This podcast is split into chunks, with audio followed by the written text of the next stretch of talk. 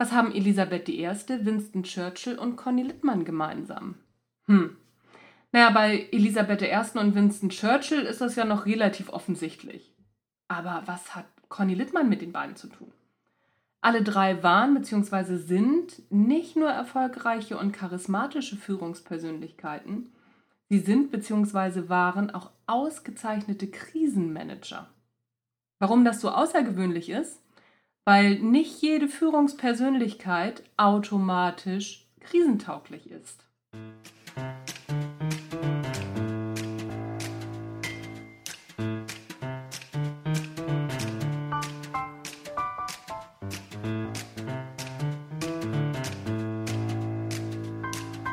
Hallo und herzlich willkommen beim Natural Leadership Podcast.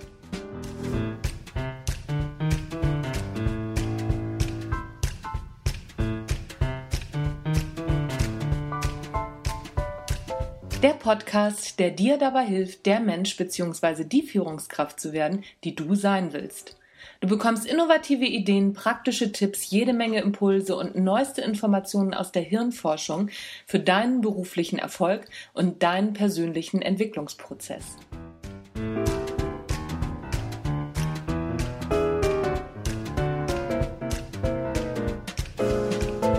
Mein Name ist Anja Niekerken und ich freue mich, dass du dabei bist.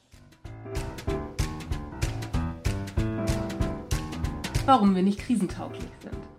Okay, wie gewohnt schauen wir uns zuerst mal an, was meine Freundin Wikipedia zu diesem Begriff Krisenmanagement zu berichten weiß. Also, Krisenmanagement bezeichnet den systematischen Umgang mit Krisensituationen. Dazu gehören Identifikation und Analyse von Krisensituationen, die Entwicklung von Strategien, sofern nicht bereits im Rahmen des Risikomanagements geschehen, zur Bewältigung einer Krise sowie die Einleitung und Verfolgung von Gegenmaßnahmen. Soweit so einleuchtend und klar, wie immer auch logisch. Natürlich muss eine Krise erstmal identifiziert und analysiert werden und genau da trennt sich schon das erste Mal die Spreu vom Weizen. Identifikation bedeutet nämlich, dass die Krise erkannt wird. Und damit unterscheiden sich Elisabeth I., Winston Churchill und Conny Littmann schon mal deutlich von anderen großen Führungspersönlichkeiten. Sie haben ein spezielles Problem nämlich nicht nur erkannt, sie haben es auch beim Namen genannt. Ja, klar, werden jetzt einige denken, wo ist denn das Problem?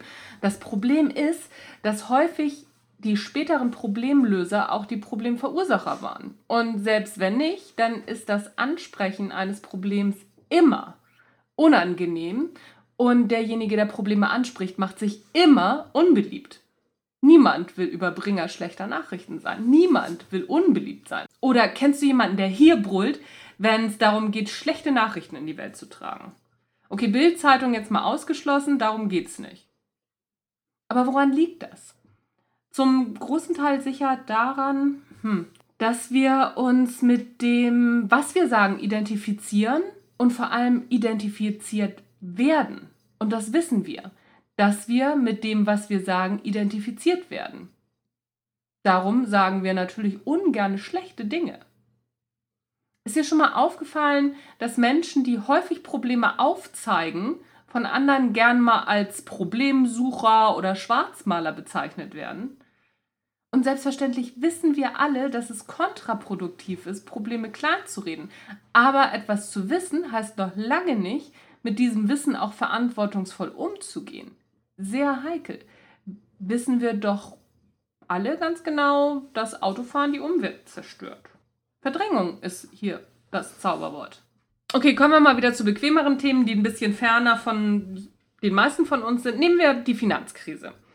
Ausgelöst durch den Fall der Lehman Bank. Im Nachhinein einfach zu analysieren, denn es gab im Vorfeld unglaublich viele Anzeichen, dass die US-amerikanische Immobilienblase irgendwann platzt. Aber was haben die Finanzmärkte damit gemacht? Die haben eine Boomparty nach der anderen gefeiert. Warum? In einem Zeitartikel, den ich dir in den Shownotes verlinke, habe ich eine sehr gute kurze Erklärung dazu gefunden in einem Satz, der da heißt, Verhaltensforscher deuten die Ereignisse so. Menschen können sich höchstens auf eine Gefahr konzentrieren und blenden andere aus. um dann mehr oder weniger schockartig den Blick zu wenden.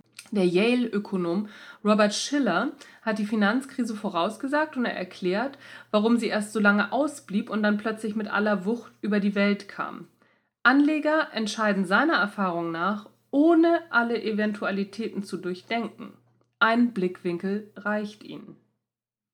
Und damit ist es schon ganz gut erklärt. Menschen sind so. Uns reicht ein Blickwinkel. Wir sind nicht differenziert.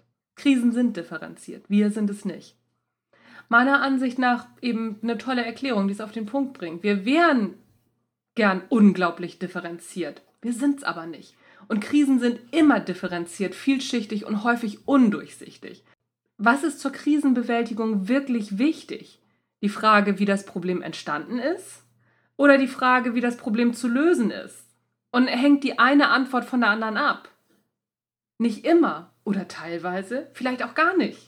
Und auch hier ist unser Verstand wieder auf der Suche nach ganz einfachen Antworten. Eine kleine Geschichte hierzu. Ein Fisch schwimmt jahrelang glücklich in seinem Teich umher. Eines Tages entdeckt er einen großen Eingang zu einer glitzernden Höhle. Die Höhle sieht verheißungsvoll aus und glitzert im Sonnenlicht, also schwimmt der Fisch hinein. Er kommt an ein weiteres Tor und dahinter glitzert es noch mehr und so schwimmt er hindurch. Die Höhle ist jetzt ein bisschen enger und er kann nicht mehr umkehren, denn das Tor hat sich hinter ihm geschlossen. Okay, also schwimmt er weiter. Er gelangt an ein weiteres Tor und dahinter glitzert es nicht noch mehr, aber es könnte ein neuer Ausgang sein. Also schwimmt der Fisch hindurch. Die Höhle ist jetzt noch enger und auch dieses Tor hat sich geschlossen.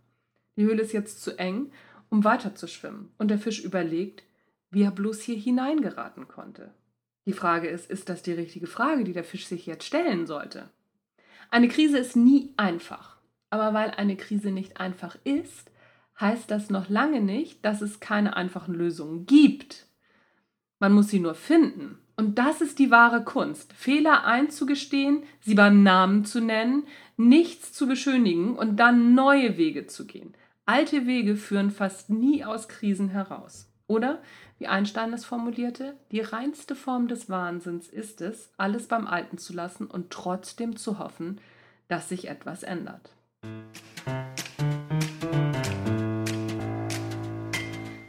Ist deine Meinung zu dem Thema? Wie sind deine Erfahrungen? Was hast du für Erfahrungen mit Krisen gemacht? Gibt es einfache Antworten auf Krisen?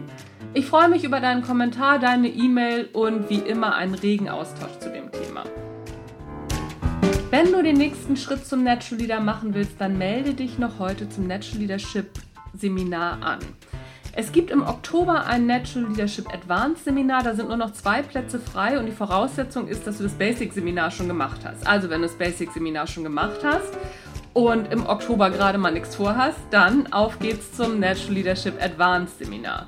Das nächste Natural Leadership Basic Seminar und auch das letzte in diesem Jahr ist im November. Da sind weiß nicht, noch zwei oder noch drei Plätze frei. Müsste ich jetzt lügen? Ich meine tatsächlich nur noch zwei, aber genau weiß ich es nicht. Melde dich auf jeden Fall sofort an, sonst wirst du dieses Jahr wahrscheinlich nicht mehr dabei sein. Die Termine für nächstes Jahr, für 2018, stehen auch schon. Ab Januar geht es wieder los mit Natural Leadership Basic Seminaren. Wenn du dich bis zum 31.12.2017 anmeldest, kannst du mit 30% Rabatt dabei sein. Das bedeutet, dass du fast zum gleichen Preis wie in diesem Jahr noch dabei bist, weil im nächsten Jahr werden sich die Preise erhöhen. Nochmal wieder ein Grund, dieses Jahr sich noch anzumelden. Das soll es für heute gewesen sein. Ich freue mich über eine 5-Sterne-Bewertung, eine kurze Rezension bei iTunes und alles, was sonst von dir zu diesen Themen kommt und auch zum Natural Leadership Podcast natürlich. Bis zum Mittwoch. Dann kommen wieder die nächsten Mittwochsgedanken. Tschüss, bis dann.